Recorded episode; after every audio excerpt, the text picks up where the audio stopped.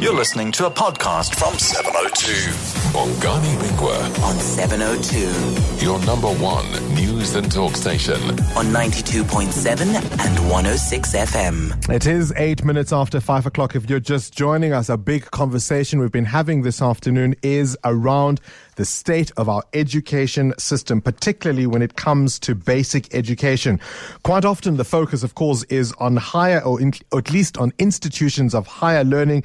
If you think of the discussion around free education, but new research suggests that 77% um, of uh, South African learners, in fact, I think the number is even higher. I'm looking at a different figure, uh, but new research is suggesting that South African grade four learners in particular are behind four out of five. That's the figure. Four out of five grade four children cannot make sense of what they read. You'll remember, of course, uh, just two years ago in the Trends in International Mathematics and Science study, we came 48th for grade four and grade eight, in, and grade eight in maths, and we were dead last for science. So whether it's science, numeracy, literacy, we are getting it wrong and getting it wrong dismally.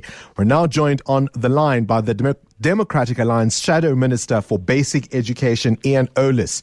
Uh, good afternoon to you and your time. Thank you for having me. Do these results surprise you? I suspect not.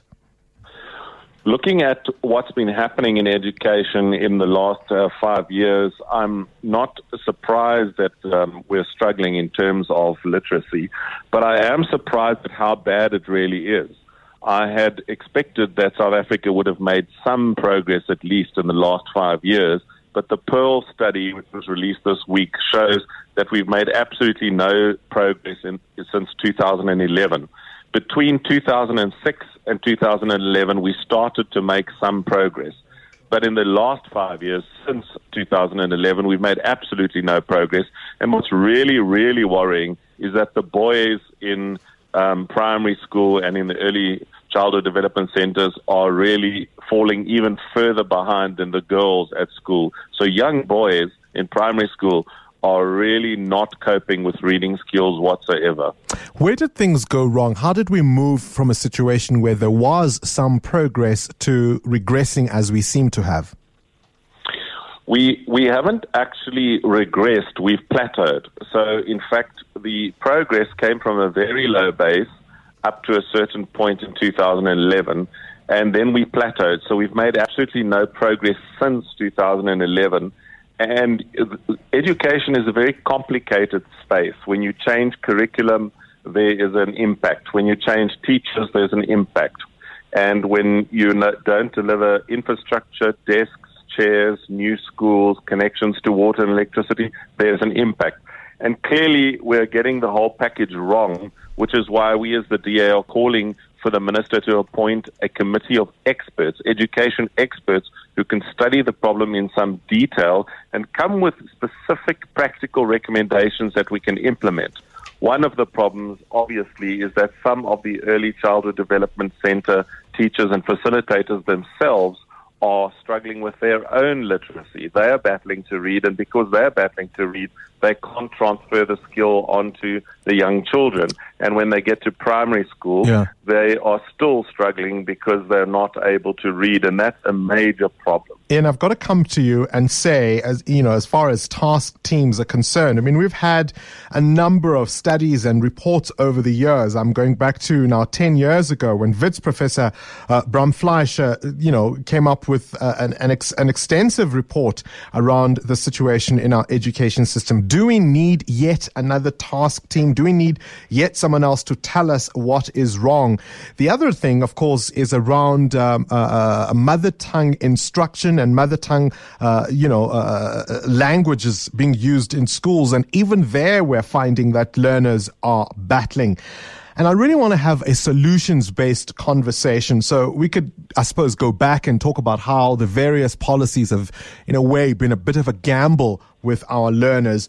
What would you, as the Democratic Alliance, do? If you were in power, if you are now the Minister of Basic Education, what solutions would you be putting on the table? Well, look, I still think that we need to have an investigation by academic experts who understand education because it's a much more complicated space than the public realize. However, there's some practical things that can be done immediately. The first thing is we need to assess the reading ability and the ability to teach of the early childhood development centers and also the school teachers in grades one, two, three, and four because that's where the problem is. And if the teachers can't read and write, they're not going to be able to teach the learners. We can deal with that problem by providing additional training or by employing new or additional teachers in that space to deal with the problem. How do you deal uh, with the objection that you can't sift out teachers, most of whom come from a system that placed them at a disadvantage?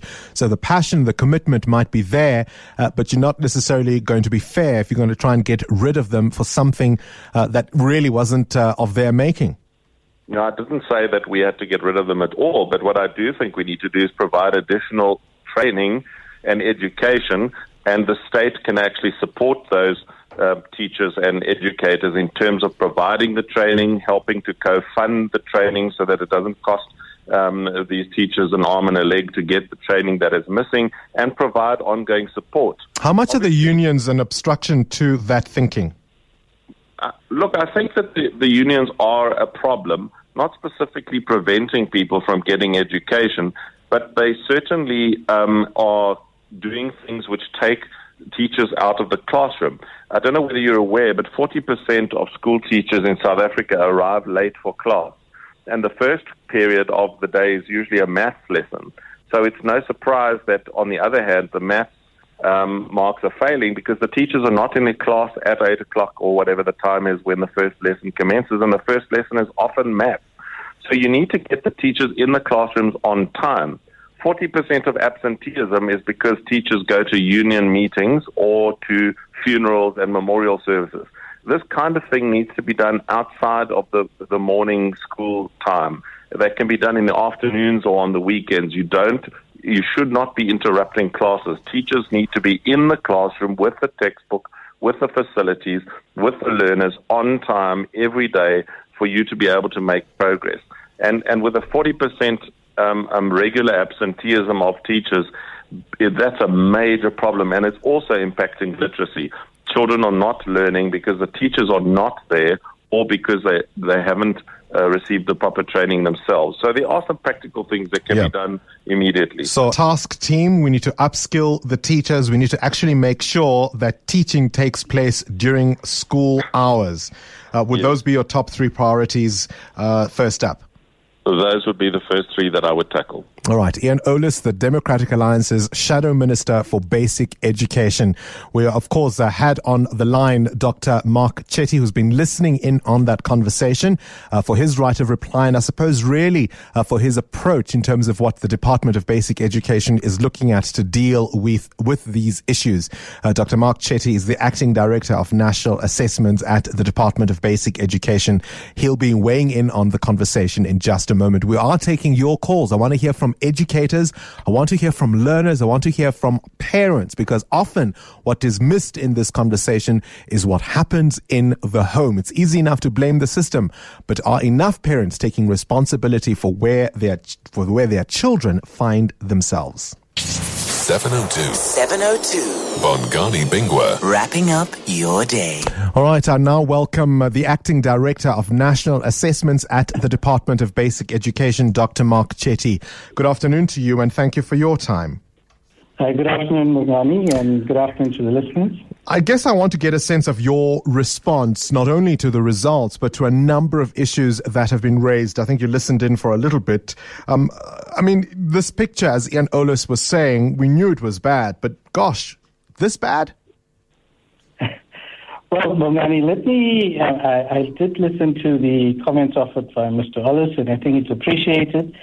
And indeed, we need a sector response uh, to the to the study. But let me just offer Bongani, you know, a few comments on, on the conversation. One, let, let me upfront say that as a department, we acknowledge that the findings are lower than our expectations, and we were a bit surprised. I know uh, Mr. Ollis also alluded that, you know, the extent of the results is what is really surprising. And we are saying this because there are other studies that we have commissioned as a department to understand learning trajectories, to understand how the system is doing. And you mentioned the TIMSS and you mentioned the SACMEQ, and I know you mentioned the low scores of the country, but what you didn't mention is that in both these studies, we were the country that showed the biggest improvement. So we need to focus on our own learning trajectory as a system. But it's difficult to accept that, Dr. Chetty. I mean, if we are showing the biggest improvement and we're still dead last, I mean, that almost means nothing, does it? So these studies are saying that we're improving at a grade nine in maths and science. We're improving at a grade a grade six level in language and maths. This study, in particular, focused on grade four, and there seems to be this is a critical transitional point in our system where learners are moving from foundational phase into an intermediate phase, and that switch from grade three to grade four cannot be underestimated. And we, as a system, we have to look at it and look at what are the critical learning gaps that are occurring between this, this key transitional phase? Because the learners at this stage, contrary to the grade six and to the grade nine learners, seems to be showing a little bit more strain than what's observed in other levels of the system. But why is it that countries that are spending far less than we do seem to be faring better? Well, that, that's, that's a debatable point. Uh, most of the countries that we participate with are in similar country contexts to us, or even better, especially on TIMSS and PIRLS. And many of the countries in similar contexts to us simply don't participate. Bongani, this is an important point. Only 51 countries participated in the PIRLS. So there's about 190 countries worldwide, and some countries deliberately do not choose to participate for various reasons. But as a system, we are saying we committed to finding, you know, what, what is really going on at critical levels of the system. So we committed to these international studies. They offer us an independent and international benchmark measure of how our learners are doing. So we, we, we're focusing on finding where critically learners are struggling with. And this is a very valuable study because now it's pointing to, to where learners are having problems in reading passages in both, you know, at a home language level and in languages that are not their first language. What about some basic things like you heard from Ian Ollis, the idea that teaching time doesn't always mean that there's a, an educator in front of learners, but some, sometimes and quite often, in fact, uh, you know, it, it's been revealed that teachers are often about doing union business or some other priority versus standing in front of learners and actually teaching? Well, what the study does show is that South African teachers are spending quite a bit of time on instruction. So it's, it's actually above the international norm. Now, so you're satisfied with the amount of time being spent by teachers in the classrooms? The study shows that we, that they are spending sufficient time, but what we're not actually have data on is what are they spending time on. So that's that's a deeper level of which analysis. which is why I'm asking you specifically the question based on the reports we've been getting that quite often teachers are not teaching in front of learners. I'm asking you, are you as a department satisfied with the amount of time teachers are spending in front of learners? Well, it, it's a complicated space. And we have to look at, you know, the teachers, the skills that they have to deliver the curriculum. We have to look at the curriculum in terms of this, this new research. You know, whether the curriculum is affording teachers the time and the space to sufficiently enhance the reading skills of our learners. So it would be inaccurate to just point the blame to teachers alone. We've got to look at it as, as, a, as, a, as a sector response, as a societal response. The study very clearly shows that the home environment is a very critical part of the study, and, and the data shows that parents who spend time with their children reading and enjoying the stories, those learners scored much higher. And if we Okay. isolate, you know, those those sections of the study and those populations where there's good access to resources, the home environment supports reading and enjoyment. Okay. Learners, you know, are showing much better results than what is being reported. All right, Dr. Mark Chetty on the line there from Pretoria. I mean, I suppose that is an obvious point, um, and it's a very simple thing.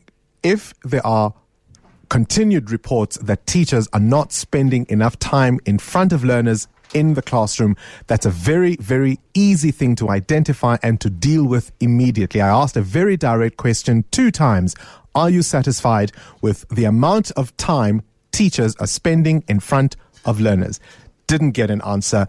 You make up your own mind.